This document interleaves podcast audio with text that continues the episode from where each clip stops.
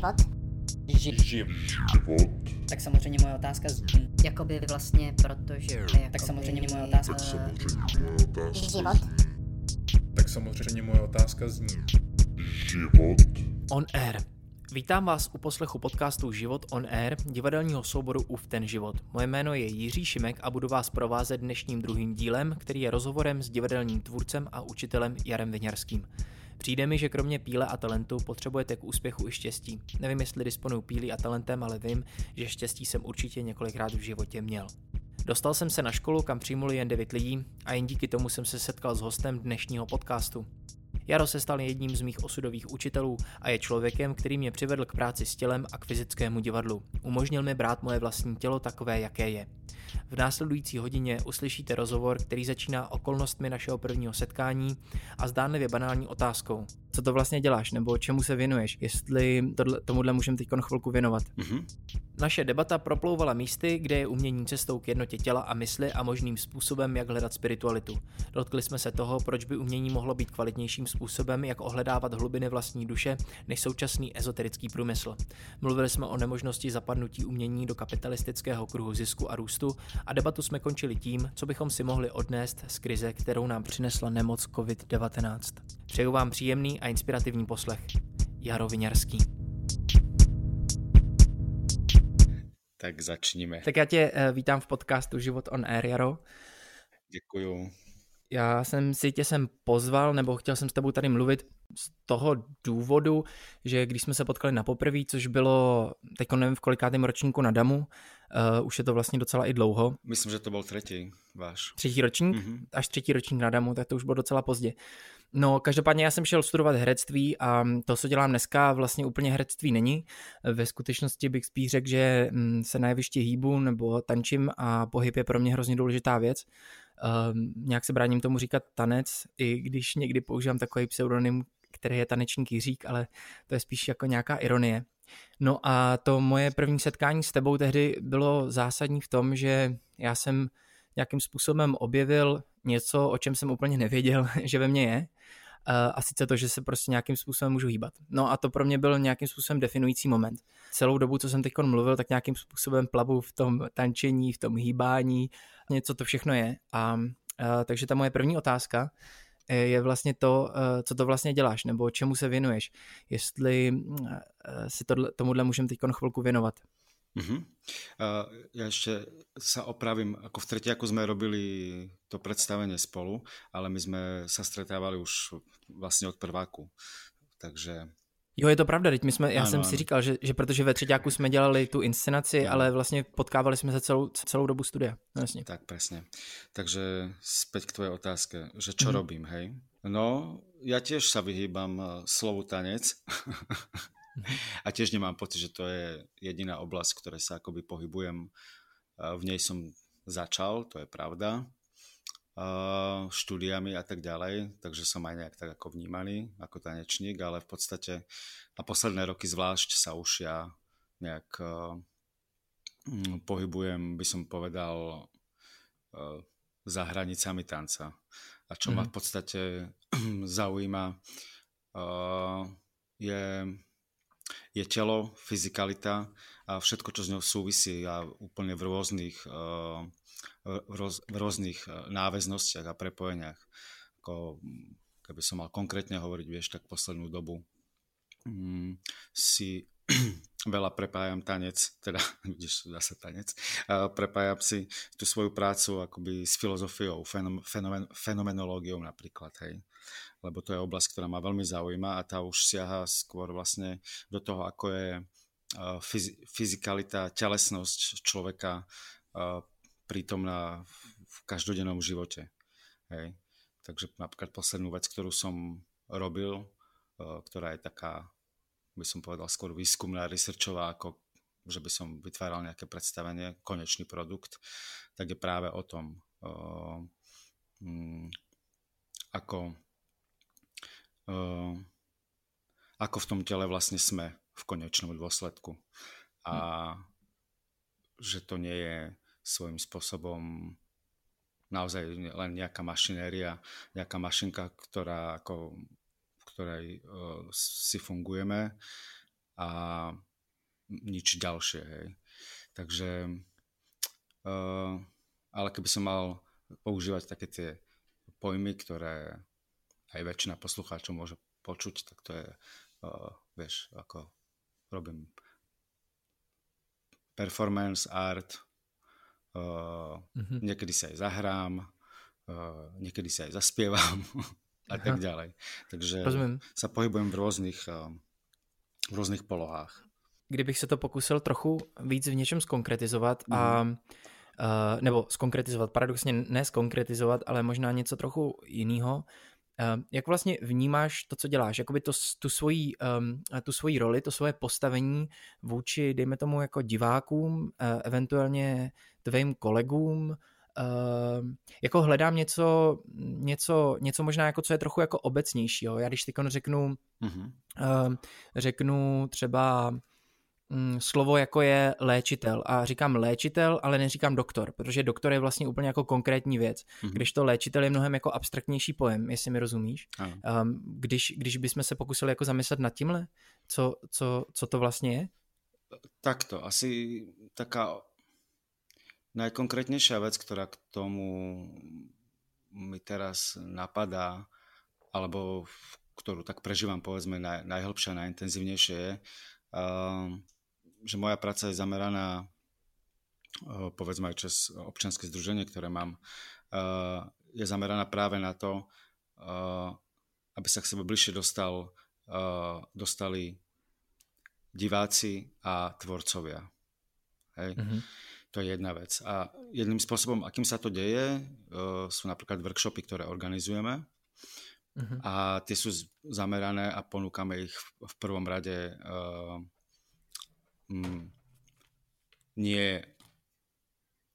tzv. odbornej verejnosti, ale vlastne všetkým ľuďom. To je v podstate jedno. Hej.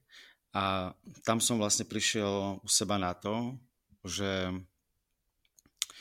tú skúsenosť s telom a nielen akoby v tej tvorbe, eh, ale aj to, akým spôsobom myslím a prežívam veci, tak eh, to nejakým spôsobom dokážem predať tým ľuďom. A čo to v praxi znamená je to, že s tými ľuďmi na workshopoch treba nerobíme, nerobím uh, žiadne cvičenia, alebo nie sú to uh, um, žiadne um, teórie z oboru tanca a tvorby a tak ďalej, ale práve záber na tú priamu skúsenosť so svojou vlastnou telesnosťou uh, nejakým kreatívnym spôsobom.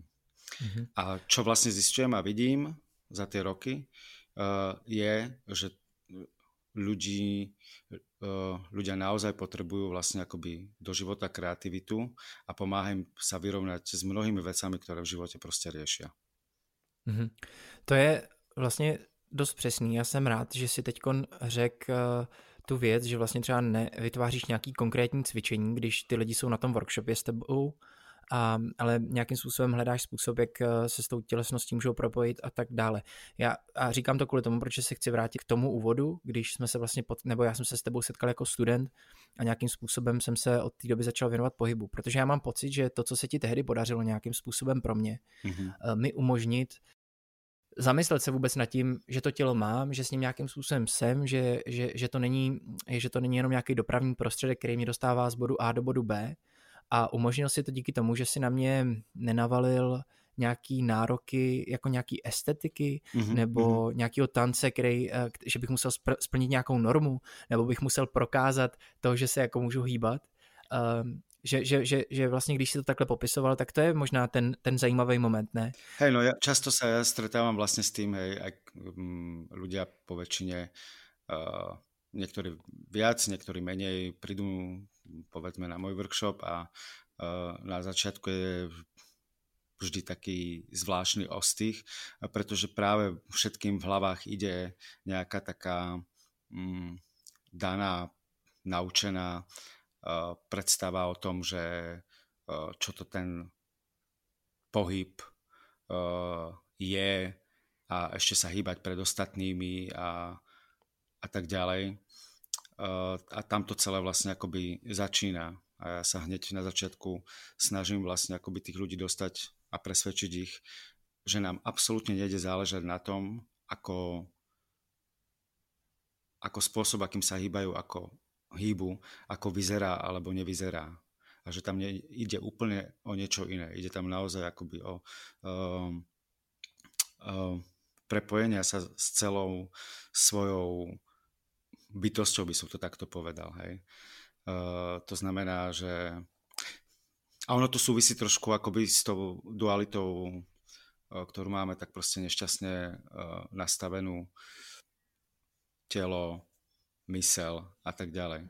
Tam vlastne najprv útočím na, na, na tú mentalitu tých ľudí v dobrom slova zmysle, mm-hmm. že jim u, uvolním to myslenie. Tak ono, ono, ono by to přece nešlo úplně po dobrým, ne? Protože to jsou přece věci, které jsou tak strašně hluboce zakořeněný v nás. Uh... Je, je to tak, takže ja prostě najprv potrebujem zlomiť niečo v tom myslení tých ľudí, aby sa mohli pohnúť ďalej. A keď zmenia trošku ten pohľad na vec, tak potom sa dokážu v tom tele vlastne uvoľniť. A postupne aj zistiť to, ako Mm, je myslenie a telesnosť úžasně prepojená. Mě to, mě to přivádí na docela jednu takovou zajímavou věc, protože když se vlastně řekne to tělo a mysl, tak mě třeba napadne eh, my a oni. Víš, takový ten fenomén, že vlastně i ta společnost má vlastně tendenci se neustále rozdělovat na my a oni a vůbec eh, nějak jako je to nějaká asi lidská tendence, Musí to být lidská tendence, protože je to fenomén, který ten svět objímá, že se to rozděluje na my a oni, mysl, tělo, že furt vlastně dochází k nějaký dualitě. Mm-hmm. A já, já, já si myslím, že, že, že to vlastně musí v nějakým způsobem vytvářet nějakou tenzi, nebo až jako já nevím, jak bych to řekl, nějakou, nějakou určitou, určitou, určitou jako, až bych jako řekl agresivitu nebo, nebo právě jako strach, protože pokud se něco objektivizuje na dva kusy a dá se to rozdělit na ty dvě strany, tak prostě může dojít teprve k tomu konfliktu, že jo? Pokud, pokud vlastně tam nic takového není, pokud to vůbec není v tom uvažování, ideálně ani v tom jazyce, mm-hmm. tak potom musí dojít k nějaký, nějaký singularitě, že jo? A tohle je hrozně těžký. Já třeba mám jeden takový, já mám třeba jeden takový zážitek hrozně zajímavý. Eh, já jsem teda už od té doby, protože hm, ta historie o tom našem setkání na tom studiu už je to vlastně taky sedm let, od toho absolutoria. Já jsem od té doby taky třeba dva workshopy ved a vzpomínám si na jeden jako velmi intenzivní zážitek. Ten workshop vlastně měl za cíl doopravdy se jenom hýbat, jenom vůbec jako se hýbat, aniž by to mělo nějaký smysl nebo účel. Mm-hmm. Dost, eh, nebo o tom to hodně bylo. A bylo tam právě jedno děvče, já si vzpomínám, že ten workshop tak šel jakoby tři dny, byla to vlastně docela jako zábava a na konci došlo k nějaký poslední jako kolektivní improvizaci, kdy všichni se nějakým způsobem hýbali. Po, po, po té jedné improvizaci vlastně se ta improvizace zastavila a, a, a to děvče tehdy vlastně propuklo úplně v takový pláč mm-hmm. a byla až jako hysterická vlastně a, a, a všichni z toho najednou byli vykolejení, protože do té doby tam vlastně vládla jako docela pohoda a najednou se vlastně stalo tohle. No a když se to potom uklidnilo, tak jsme s ním potom všichni tak nějak mluvili a ptali jsme se, o co vlastně jde. A ona vlastně řekla, že co si pamatuje, tak se nikdy takhle svobodně nehýbala. Mm-hmm. A, a byl to pro ní hrozně jako katarzní moment, jo. Tak já nevím, jestli se tehdy mohlo stát něco takového, že se vlastně ta mysl propojila s tím tělem a mělo to tenhle ten výsledek, anebo...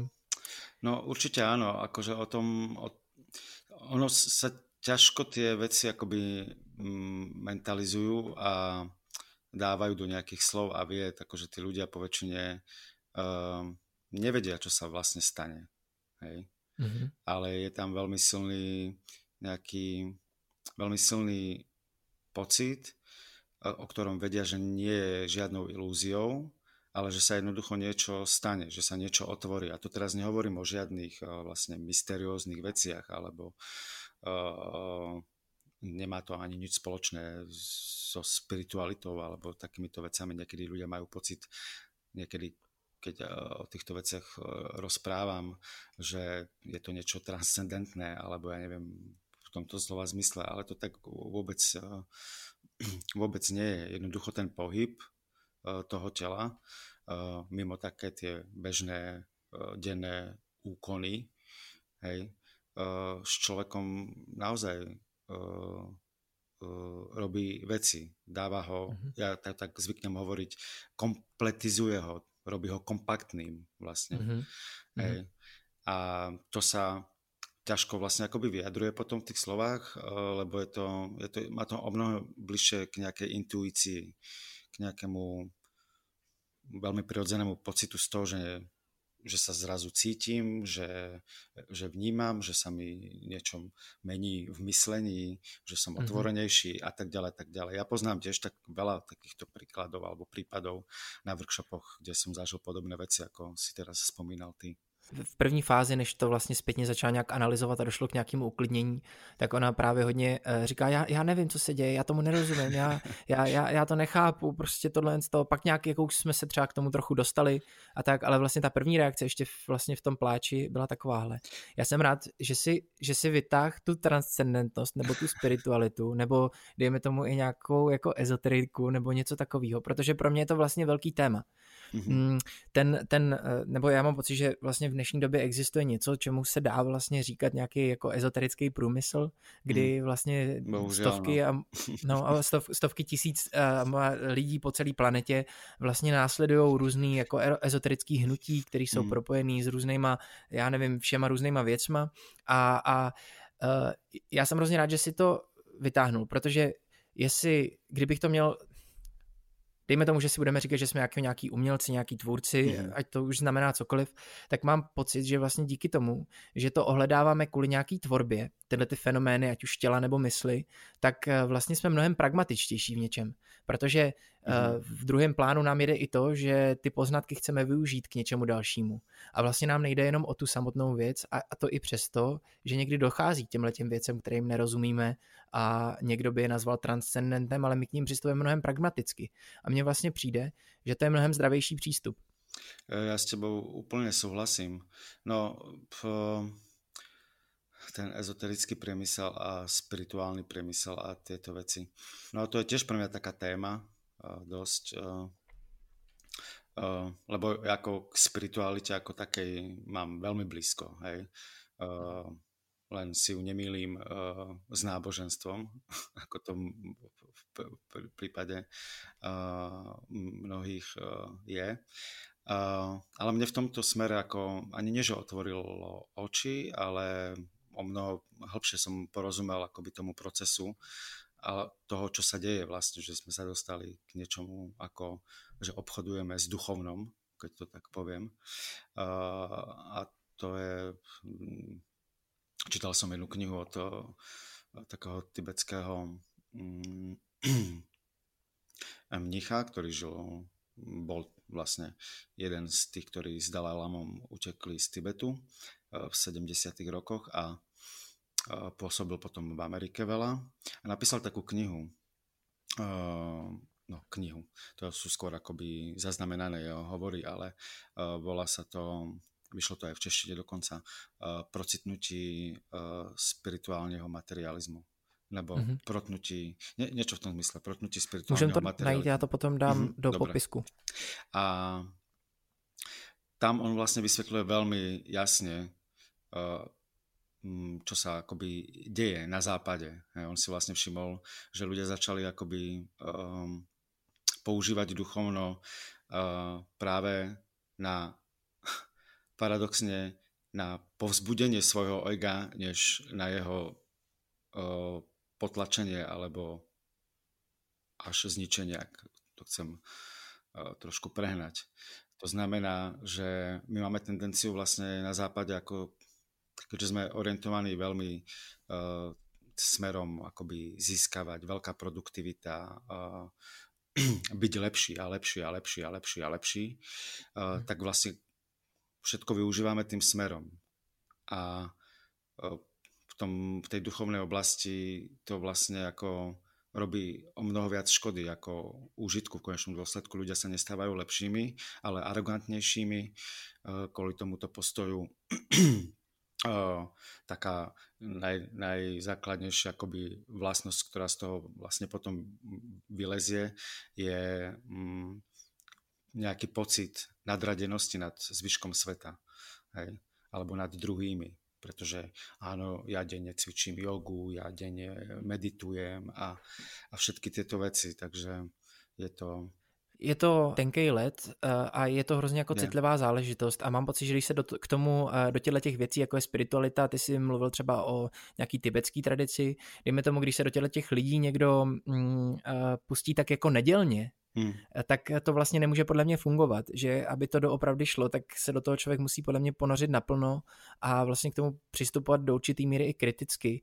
Zároveň uh, mám pocit, že to umění třeba umožňuje takovou zdravější cestu, nebo z mýho pohledu, možná to není pravda, ale na tom teď nezáleží, z mýho pohledu umožňuje nějakou zdravější cestu, protože vlastně na té cestě na který jsou i věci, jako je spiritualita a nějaký vnitřní prožitky, které jsou třeba dlouho zapomenutý a hluboko v nás uložený, eh, že, že, že to je bezpečnější, protože eh, tam je něco, k čemu směřuješ. Je tam nějaká tvorba, je tam, je tam něco, eh, co vznikne a nejenom, že diváci se na to potom můžou koukat, ale i ty se na to můžeš koukat, protože to je nějakým způsobem sformovaná, informovaná věc a, a můžeš ji nahlížet. Kdežto, když mm, mám pocit, třeba někdo následuje nějakého dejme tomu, dejme tomu obchodníka, prostě nějakého takového esoterického člověka, tak to je vlastně bez toho, bez té věci uprostřed. Vlastně ten člověk vždycky směřuje rovnou k němu. No, je, je, to, je to vlastně jednosmerné, hej. Tam, ja si myslím, že v tom umení, alebo ľudia, ktorí, ktorí sa zaoberajú umením, uh, aj tí, ktorí ho nutne nemusia robiť, to, tá tvorba vlastne dáva veľký... Je to tak slobodná oblasť, že toho, kto tvorí, vlastne vedie uh, k tomu, um, aby ostal vlastne stále otvorený. To znamená, my máme tendenciu úplne prirodzenú siahať po rôznych zdrojoch, hej, pretože keď na niečom pracujeme, niečo chceme vytvoriť, tak uh, sa nám nestačí zaoberať v rámci témy jednou oblasťou, ktorá sa ňou zaoberá. Hej, ale si od, máme radi, keď si otvárame vlastne dvere úplne všade. Čiže tým pádom um, sa nám nemôže úplne stať, že by nás niečo natoľko zhltlo, povedzme, uh, aby sme už nevnímali nič iné dookola. A tým si vytvárame vlastne aj ten akoby uh, kritický priestor, uh, priestor na sebareflexiu a tak ďalej. Čiže sme zasa z iného uhla pohľadu, alebo keď použijem uh, inú analogiu, tak sme vlastne v neustálom uh, procese nejakého spochybňovania každého kroku, ktorý robíme. Opäť nie v zlom slova zmysle. Ale nemôžeme jednoducho len tak niečomu uveriť. Potrebujeme si to stále potvrdzovať a potrebujeme mať vyváženú uh, mieru tých, tých informácií alebo toho materiálu, ktorú, ktoré, ktorý si zbierame na to, aby sme niečo mohli vytvoriť. Hej, takže sme taký eklekticky zameraný. A zároveň uh, taky mi přijde, že třeba v tom našem prostředí, v kterém jako my se umělecky nebo divadelně pohybujeme, tak je poměrně velká kultura uh, nějakého neustálého feedbacku. Máme tam jako koncepci třeba work in progress, že, jo? Že, že vystupujeme vlastně s tou průběžnou prací nebo s tím, čím jsme průběžně vytvořili a nějakým způsobem to konfrontujeme s tím okolím, ať už s divákama nebo s našima kolegama. A tak je to zajímavé, že, že mám pocit, že v té umělecké tvorbě je do určitý míry nějaký jako z mýho pohledu přirozeně. Možná třeba v jiných uh, uměleckých prostředích nebo v jiných uh, třeba i divadelních kruzích to třeba tolik nebude, ale když se podívám kolem sebe, tak doopravdy vidím takovou jako velkou strukturu tohohle z toho feedbacku, tyhle z té sítě, do kterými můžeme jako tvůrci padat, protože dost často do toho propadneme na chvíli, ale pak nás to třeba to naše okolí může na chvíli vytáhnout, aby jsme to zase nahlídli zvenku. Máme třeba uh, roli jako je dramaturg, což byl host toho prvního podcastu uh, Lenka Havlíková, tak to bylo docela o tom. Je to docela zajímavé, že tam něco takového existuje a mám pocit, že v tom ezoterickém prostředí nebo v tomto náboženském prostředí dost často dochází i k nějaký totalitě, ne? Že vlastně třeba ten člověk, který, prez, který, který je jakoby ten vůdce nebo tak, tak vlastně nespochybnitelný a vlastně dost často se pracuje s takovým tím, že je napojený na ten vesmír a tím pádem vlastně má nějaký zdroj, který ostatní nemají a tak. A, a teraz, keby no. si ma videl, tak vlastně tu takto hlavou kývem. Že tohle je strašně jako důležitá věc a, a, a, posledně vlastně v tom předchozím podcastu jsme právě říkali něco jako, nebo ten, ten i název toho podcastu byl vlastně dramaturgie světa a vlastně jsme to trochu mysleli takhle, že je neustále jako důležitý to spochybňovat a tak.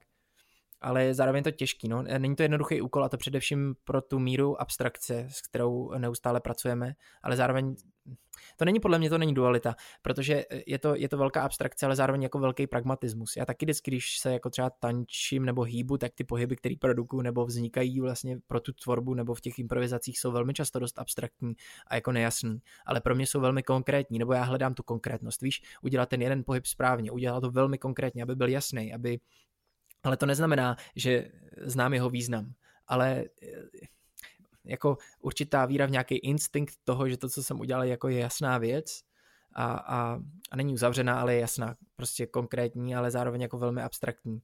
A i to, i to, i to jak teď mluvím, vlastně je vidět, že to nejde úplně jako ukotvit a, nejde, a, a zkonkrétnit. Uh, ty jsi uh, zmínil, uh, když jsi mluvil o tom, o tom Mnichovi, že vlastně odešel do Ameriky, a já jsem nikdy neměl úplně příležitost se tě zeptat uh, na to tvoje působení v Americe, protože jestli si to správně pamatuju, když tak mě teď vyveď z omylu, tak uh, ty si vlastně v určitou fázi tvýho života se do Ameriky odstěhoval a strávil si tam určitý období a tvořil si tam. Uh, mohl bys uh, mi říct teda, jak dlouho jsi tam byl a jaký jsou ty tvoje zkušenosti a především v tom kontextu toho, o čem jsme se bavili, o toho těla, o té tělesnosti, protože Amerika je nějakým způsobem z mého pohledu um, prostě lídr v nějakém kapitalistickém uvažování, mm-hmm. v, nějakým, v nějakým přesně v tom zaměřením se na ten výkon.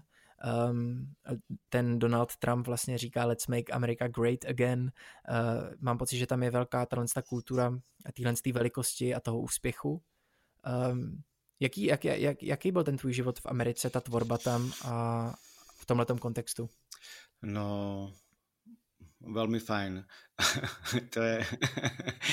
uh, no, ja som tam šiel um, robiť na predstavení The Painted Bird, teda to je názov celej trilógie a ja, ja som uh, robil jeho prvú časť, Bastard, solo.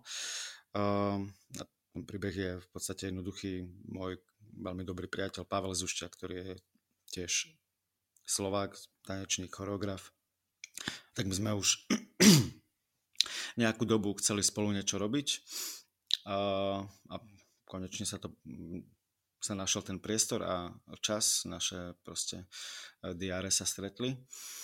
Uh, takže som tam uh, odišiel na chvíľu, ale my sme tam uh, asi z celého toho procesu, ktorý sa robil aj v Polsku, aj na Slovensku. Uh, sme boli asi 5 týždňov, ale potom sme mali takú ako relatívne uh, rok, sme um, veľa hrávali, takže, sme sa tam, takže som sa tam niekoľkokrát objavil. Uh, takže ja som tam nebol akoby na nejaké veľmi dlhé obdobie, stále som lietal hore-dole, ale asi rok, rok a pol to bolo také, že som bol častejšie v Amerike. No a z tohto uhla pohľadu, čo hovoríš, no mm, ja to vnímam tak, že áno, je to pravda, mnohých Američanov, mnohí Američania sú poznačení vlastne tým myslením uh, tej veľkej no, tieto myšlienky, Ameriky, oni veľmi nefungujú, alebo tento kapitalizmus veľmi nefunguje uh, čo do jednotlivcov v tom umeleckom prostredí. Hej. Mm-hmm. A ja poznám teda akoby to tanečné prostredie a teraz sa budem baviť vyslovene iba o New Yorku a o New Yorkskej tanečnej scéne, eh, ktorú mám ja veľmi rád. Mne je len tak trošku ľúto, že kvôli práve uh, aj silnému antiamerikanizmu v Európe uh, my často nemáme šancu tu vidieť uh, veci z tej New Yorkskej scény. Hej. Dokonca už som sa stretol aj s uh, vyjadreniami alebo s názormi, že uh, to, čo oni robia v tanci, že to už je staré a tak ďalej, čo mi príde veľmi vtipné, pretože mm, nebyť uh, práve tejto scény, tak by sme sa možno ani k súčasnému tancu, tak povedzme celosvetovo nedostali, hej? pretože tam uh, začína vlastne celá tá experimentátorská taká najsilnejšia skupina hej, okolo Judson Church napríklad. Hej.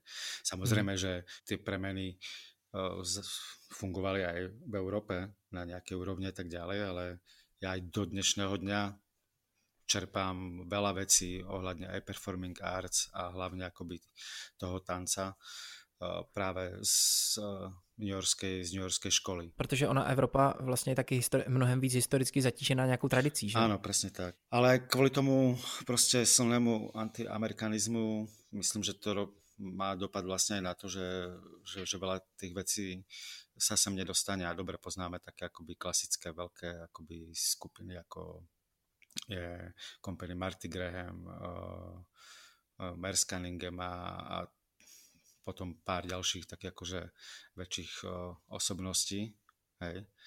Mm. Uh, ale tá, tá, tá, to, čo sa tam robí, je um, tam je tá scéna je veľmi pestrá, hej. A na tejto scéne som nezažil žiadne nejaké akoby tento nejaký povedzme ten americký spôsob myslenia, hej, že uh, ale bude to aj tým, že New York naozaj je trošku niečo iné v rámci Ameriky ako celá Amerika, hej. Lebo bol som aj v iných štátoch, uh, ešte Kalifornia uh, je vlastne tiež taká na tom v myslení o mnoho sviežejšia a príjemnejšie, ale potom už také, neviem, štáty ako Ohio alebo Texas, tak to, to už je naozaj uh, drsné. A to, čeho já se dost často dopouštím i ve vztahu k Americe, je právě to, že ji hodně generalizuju, přitom je to vlastně hrozně velký stát. Máme, máme, máme velký jakoby, uh, nedostatok v tomto a já to poznám sám na sebe. Hej. Ako ja môžem teraz rozprávať, ako rozprávam kvôli tomu, že som tam bol, žil som tam, mám odtiaľ uh, môj priateľ je Američan a tak ďalej, čiže mám uh, skúsenosť s konkrétnymi ľuďmi, ktorí tam žijú. Um, a ono, to nie je celá pravda o Amerike, hej. Jestli máš nějakou zkušenost s tím, jak vlastně tam vůbec ta umělecká scéna funguje, mm-hmm. protože v Americe v podstatě není žádná kultura jako grantová kultura, která eh, u nás třeba je jako velmi intenzivní a třeba i negativně někdy formuje uměleckou tvorbu v Evropě. V mhm. Americe mm-hmm. není v podstatě jako žádná. Uh, nevím, jestli je to otázka úplně na tebe, protože vím, že ty jsi tam byl jako vyloženě jako umělec a nebyl jsi tam jako producent těch představení, jestli se nepletu. Tak jestli s tím máš nějakou zkušenost, nebo, nebo jaký to má dopady nebo projevy třeba v té scéně nebo v tom uvažování uvažování těch lidí?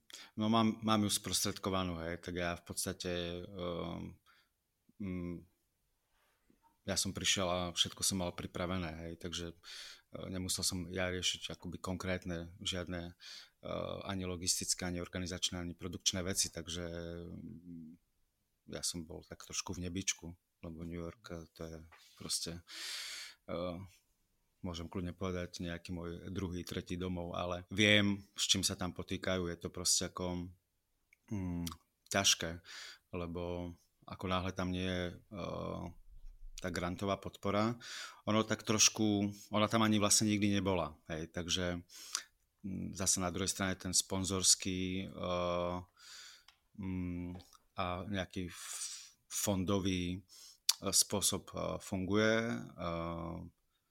Ľudia sú veľmi zvyknutí na to uh, donovať, uh, donorovať predstavenia alebo jednotlivé skupiny a tvorcov a tak ďalej. V každý, každú chvíľu tam uh, robia proste nejaké večerky, ktoré sú vyslovené akoby fokusované na, na podporu tej, tej ich práce. Ale to stojí samozrejme veľa námahy, veľa fundraisingu, takže to vlastně funguje tak, že tam není žádná jakoby grantová podpora od státu, ale vlastně oni tam schání peníze tak, že oslovují konkrétní lidi nebo vybírají jednotlivý dary od diváků a tak dále, že vlastně všechno jde ze soukromých peněz. Áno, presne tak. Existujú tam, je tam niekoľko o, veľkých povedzme nadácií, o, ktoré na ktoré sa dajú žiadať akoby peniaze a granty. Neviem, ako tento systém presne funguje, tak o ňom nebudem hovoriť, aby som nehovoril hlúposti ale áno, to, čo hovoríš, to funguje to presne na tomto akoby.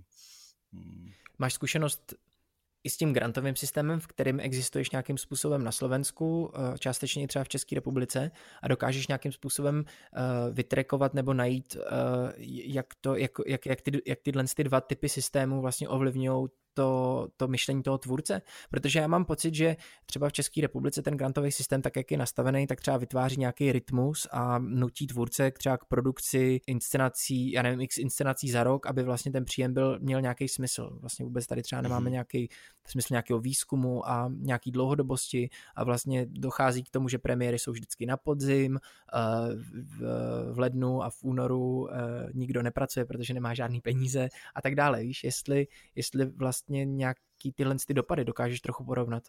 Já si myslím, že v něčem ten grantový, ty grantové systémy, uh, v něčem to je pre nás pohodlnější. Hej. Tam aká taká, akokoľvek relatívna, ale predsa len nejaká tá istota, že nejaký ten grant ti vyjde, uh, tam je. Hej. Ako samozrejme čo sa týka výška tých dotácií, to už je iná téma a podobne, ale je to v niečom menej namáhavejšie, hej, ako napríklad v Amerike. Hej. Mm-hmm. Oni nám pff, naše grantové systémy v podstate akoby závidia. My napíšeme jeden mm-hmm. grant, ktoré ktorých štruktúra nie je zaš taká náročná a dokážeme to napísať, eh, keď nestíhame aj za jeden deň. Hej. Ale tam je to vypisovanie tých papierov a volaní kadeľ tadiaľ o mnoho, o mnoho viacej. Nehovoriac už o nejakých akoby rezidenčných programoch a podobne. Eh, tam sa prebehuje eh, zo štúdia do štúdia z jedného konca New Yorku na druhý, z New Yorku, z Manhattanu do Brooklynu a podobne. Ja som to zvážil sám na sebe, keď sme skúšali aj tu veľmi presné časy, ktoré musíš aj dodržať aj, a zoženieš si sálu, dajme tomu, kde môžeš skúšať na 3 hodiny, potom ideš na obed a ideš metrom do nejakého iného úplne štúdia v inej časti New Yorku, kde si ďalších 5 eh, hodín a tak ďalej. A už nehovoriac o tom, že väčšina tvorcov v Amerike alebo tanečníkov, performerov je minimálne, minimálne v dvoch, troch uh, projektoch uh, v jednom čase. Hej. Samozrejme, my tu tiež máme už vlastne túto tendenciu byť v jednom, eh, v jednom období v niekoľkých projektoch, ale tam to ešte si to treba predstaviť ešte trošku zhustenejšie. Mm, že všechno je simultánější, aby vlastně tak, aspoň nějakým způsobem se ty mhm, lidi mm. mohli uživit uměním. A to málo, to... a málo ktorí vôbec majú akoby úplne tú šancu, aby mohli v tej svojej oblasti mať, dáme tomu, tie, tú prácu. Hej. Čiže majú, dáme tomu, dva, tri projekty a potom majú ešte ďalšiu prácu vedľa toho. Hej. Mm-hmm. Rozumím, nehledě na to, že třeba ta cena té práce i toho života je v Americe určitě mnohem vyšší než u nás, ještě furt. Ehm, mě to přivádí na jednu takovou další otázku a zajímalo by mě, co si o ní myslíš, protože já se třeba domnívám, že stát eh, by měl podporovat uměleckou tvorbu a umělce, divadelníky konkrétně v našem případě.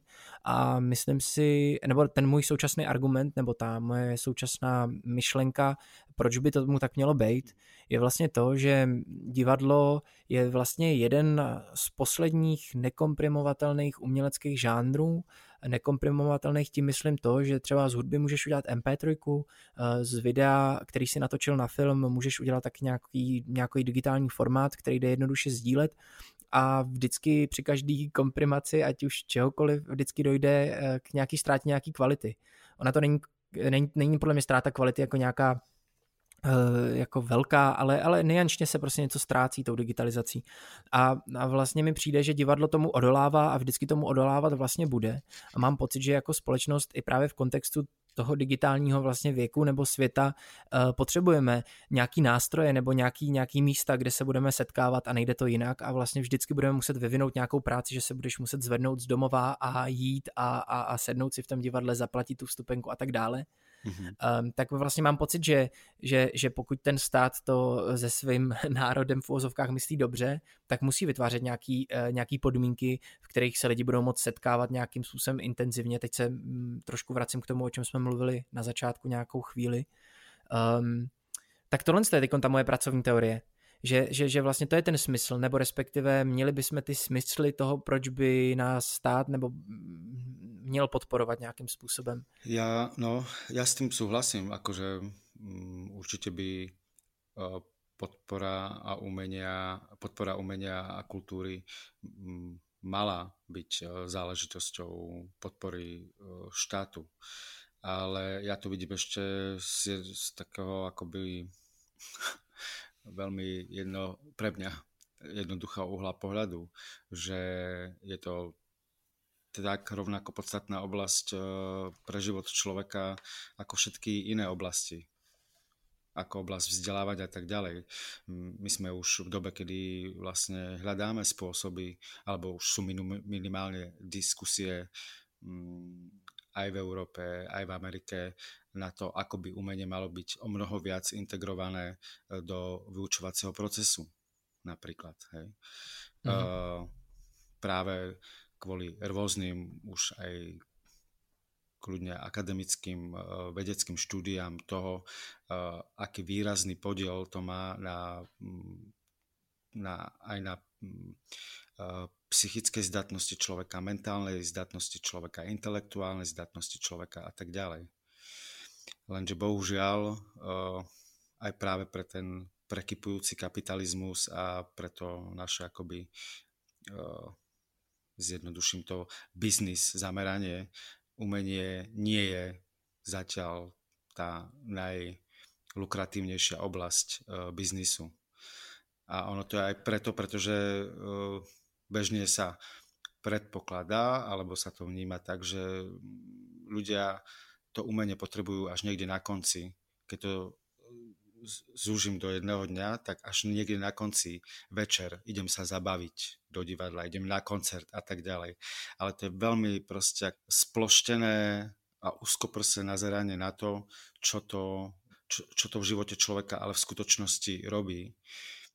A ak sa začneme baviť o tom e, viac a viac, ak sa o tom budeme baviť práve aj v tých vzdelávacích um, systémoch, a deti budú dostávať informácie a budú mať aj skúsenosti praktické uh, s vytváraním uh, umenia akéhokoľvek, tak potom možno pochopíme a mm, štáty budú uh, a vlády budú mať na tom záujem, aby, aby to umenie vlastne ako mm, bolo podporované a aby sa o ňo staralo ako o akúkoľvek ďalšiu oblasť, ktorú riešime. A zároveň je tady uh, jeden takový citát, který teď koluje po sociálních sítích, protože my se nacházíme v nějakém nouzovém stavu mm-hmm. kvůli uh, celosvětové pandemii a ten citát zní If you think artists are useless, try to spend your quarantine without music, books, poems, movies, paintings and porn. Ano, a ano, ano. vlastně mi přijde, že to je, že to je docela ten, docela ten do, docela ta pointa, to, co si ty popsal, uh, i částečně to, co jsem říkal já. Možná i díky té současné krizi si začnou víc uvědomovat, že to může být a měla by být nějaká integrální součást našich životů. Ja dúfam, lebo tešia sa tomu, že jednotliví umelci či hudobníci, aj tanečníci to robia, hej, uh, klasy, uh, teda hodiny Eh, rôznych štýlov tanca na internete v tejto dobe. Eh, speváci robia u seba doma koncerty.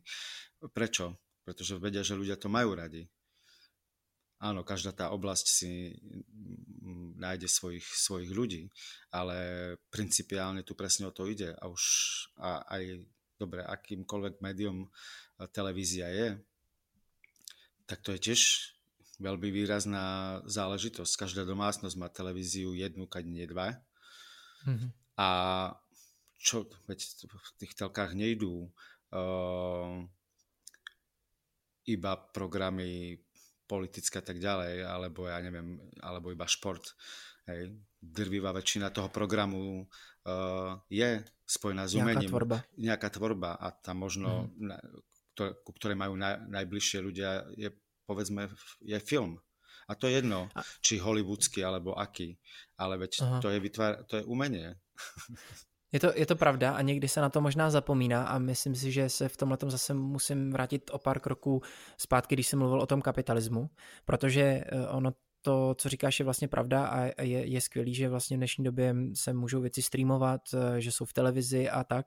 A právě si myslím, že třeba ten Hollywood je v mnohdy vlastně důkaz toho, co se stane, když do toho umění vstoupí ten kapitalismus, hmm. kdy ty vlastně hmm. se začneš přizpůsobovat tomu, co si myslíš, že by se lidem nebo divákům mělo líbit a podle toho vlastně tu tvorbu trochu děláš a pak ji vlastně jako ubližuješ. Že mám pocit, že, že naší jako velkou zodpovědností jako tvůrců je mm, posouvat ty obzory nějakým způsobem a, a, a vlastně ta tvorba by měla být pro ty diváky jako výzva. A to velký nebezpečí, který já vnímám, je to, že, eh, že, že, že spoustu těch věcí, které dneska vzniká, jsou třeba v tom mainstreamu vlastně nejsou příliš velkou výzvou. Spíš třeba fungují jako nějaký trans, já jsem dokonce teď i, mm, um, to ne, počkej, kdy, to jsem, to jsem slyšel v tom tým podcastu, v tom tým textu, kdy tam ten člověk vlastně popisuje, uh, že, že, že to intenzivní světlo z těch obrazovek nás ano, vlastně trošku ano. jako balamutí a, a vlastně nás uvádí do toho stavu um, té flow a právě směřuju k tomu, no, že, že, že ano, je skvělý, že jsou tady ty streamy, že, že, že všichni to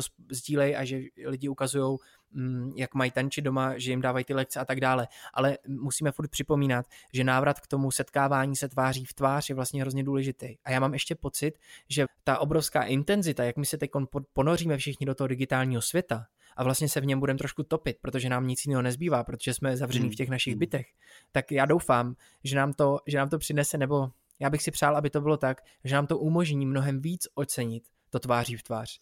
Já, já sdělám tuto tvoju nádej.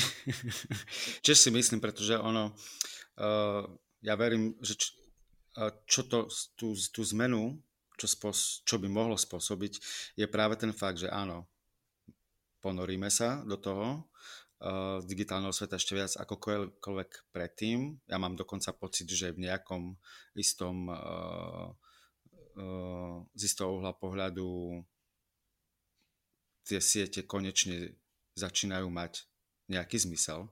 Možno by sme sa, neviem, mohli baviť o tom, že by sociálne siete mali byť záležitosťou iba krizových takýchto je, momentov. Že, že by byl někdy červený tlačítko, kterým by se to jako dalo nahodit, úplně teď je krize.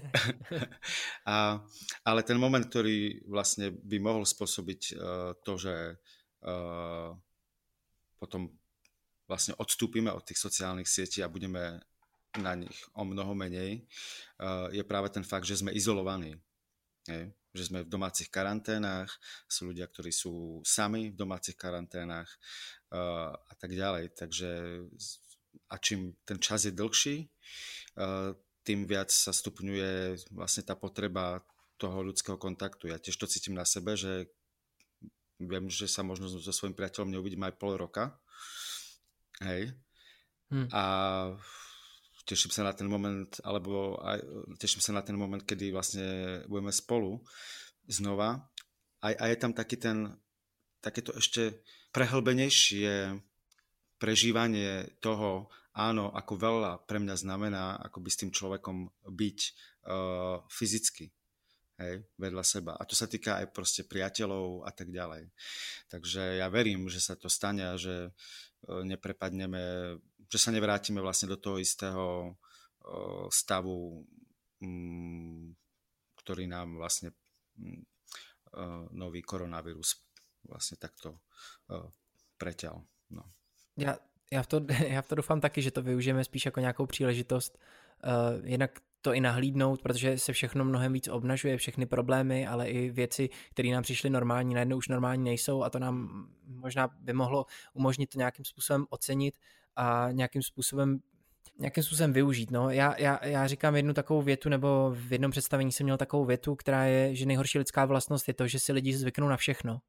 A oni si vlastně zvyknou i na ty dobré věci a zvyknou si i na ty špatné věci nakonec, víš. A a, a, a, vlastně přemýšlím nad tím, nebo i pro mě je vlastně tvorba nebo umění vlastně neustálá cesta za tím, jak si vlastně nezvykat, jak, ehm, jak, jak si vytvářet nějaký nekomfortní prostředí, v kterém moje pozornost, moje schopnost vnímat jak sám sebe, tak i svoje okolí bude vlastně nějakým způsobem intenzivnější a zintenzivněná. Hmm.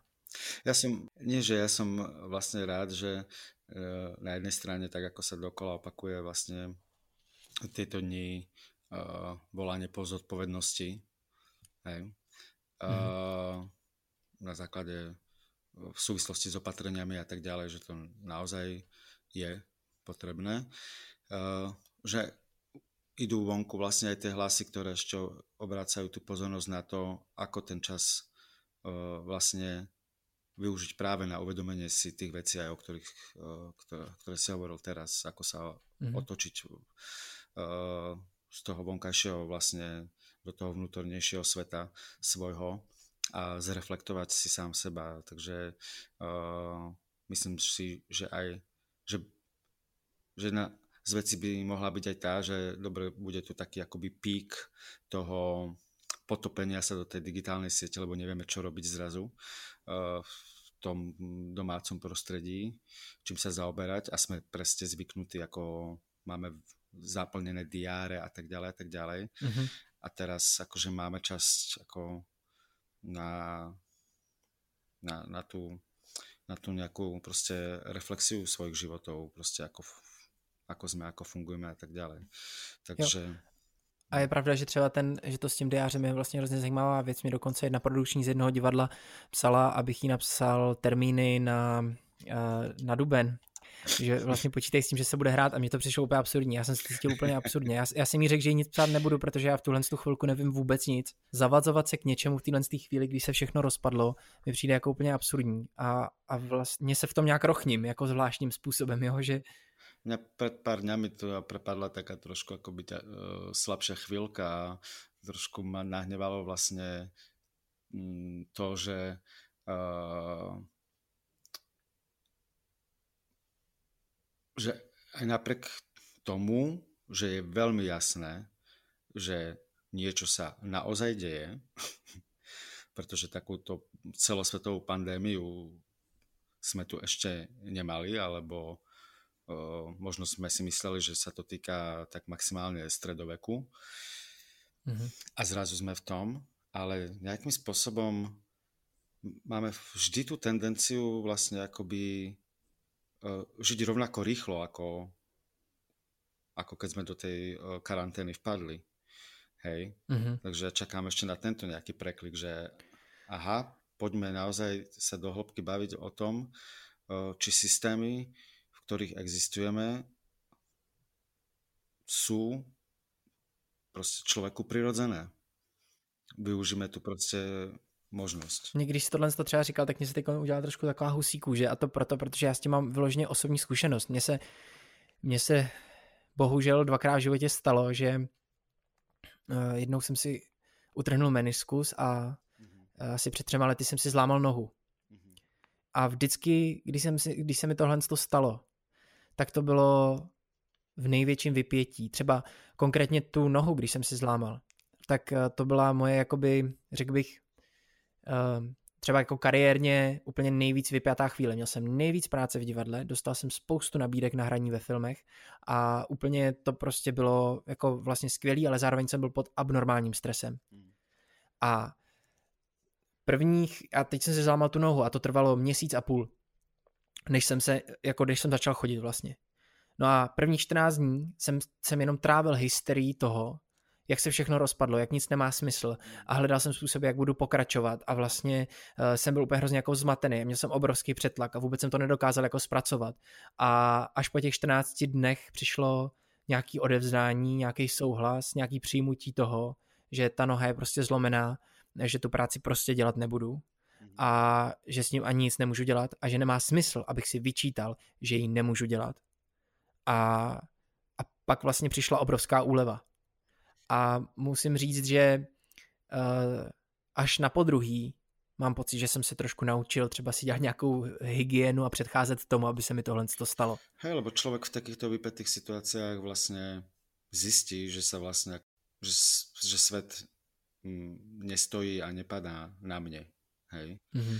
A, ale tu je aj ta, to, čo si teraz práve uh, povedal, tak je trošku aj odpovedou na to, o čom sme sa začali na začiatku tohto rozhovoru baviť, mm-hmm. o tej telesnosti a tele a, a tu je tá odpoveď.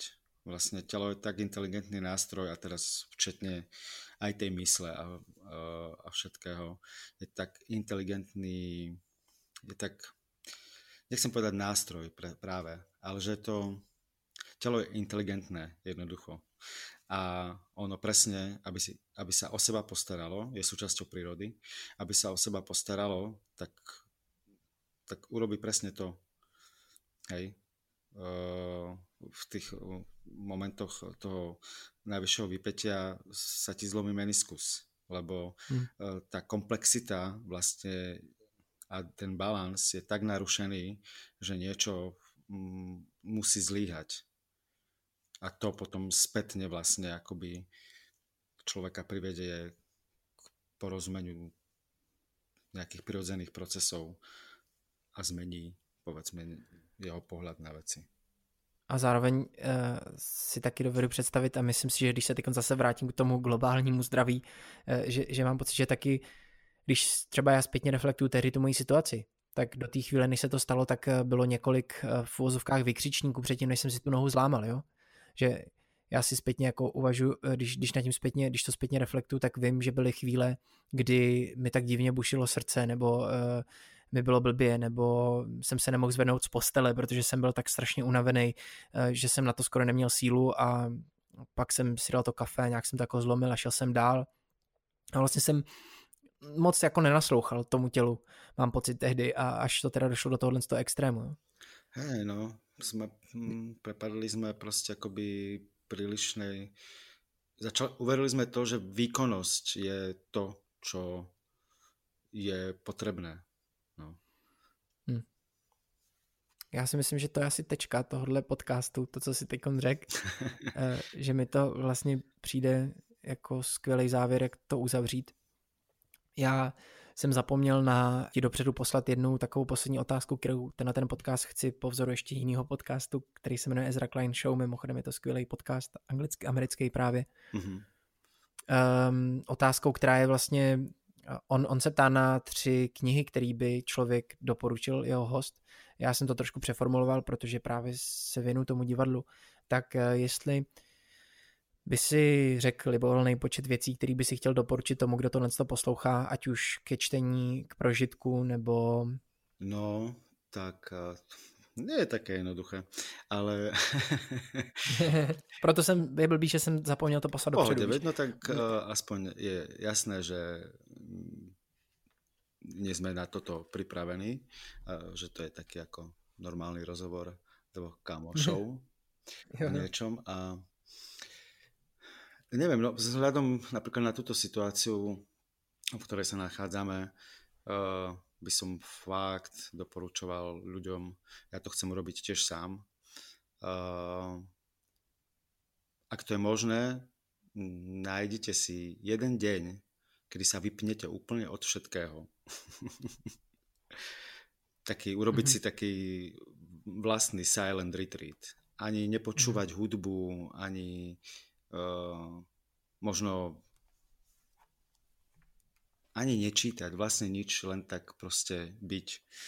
Alebo aspoň si vyhradiť denne nejakých 10 minút, kedy sa človek posadí a iba sedí.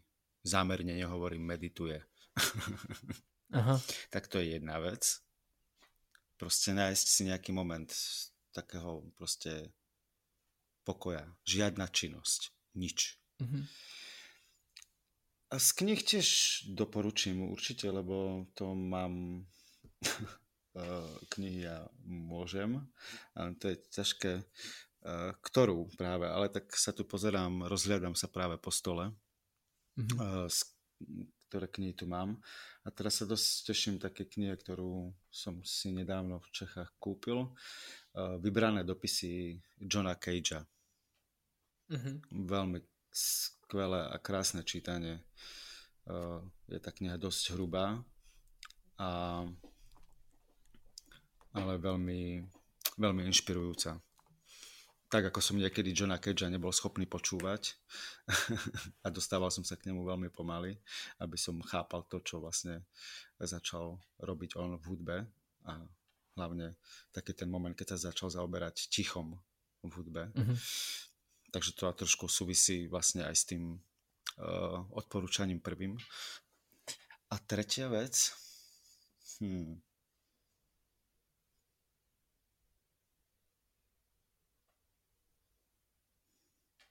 No, ty, fakt mi... To ticho bylo fajn docela. Že... Praktická ukážka. tak. Jo, já, já myslím, že to, že to úplně bohatě stačí. Tak jo, uh, Jaro, já ti moc děkuju za tvůj čas a, a to je všechno asi. Díky. Já děkujem za pozvání k rozhovoru a uh, maj se krásně. Právě jste slyšeli druhý díl podcastu Život on Air divadelního souboru Uf ten život. Já vám děkuji za tu hodinu, kterou jste s náma strávili. Doufám, že se vám tenhle ten rozhovor líbil a jenom bych k tomu chtěl dodat jednu věc. Poslouchejte svoje tělo a věřte jeho inteligenci. Nezapomínejte na něj a odpočívejte, protože když nebudete odpočívat, tak to tělo začne odpočívat za vás. Myslím si, že to je trochu i analogie k tomu, co se kolem nás dneska děje. A už nebudu plácat žádné chytrosti a jenom bych vás poprosil o to.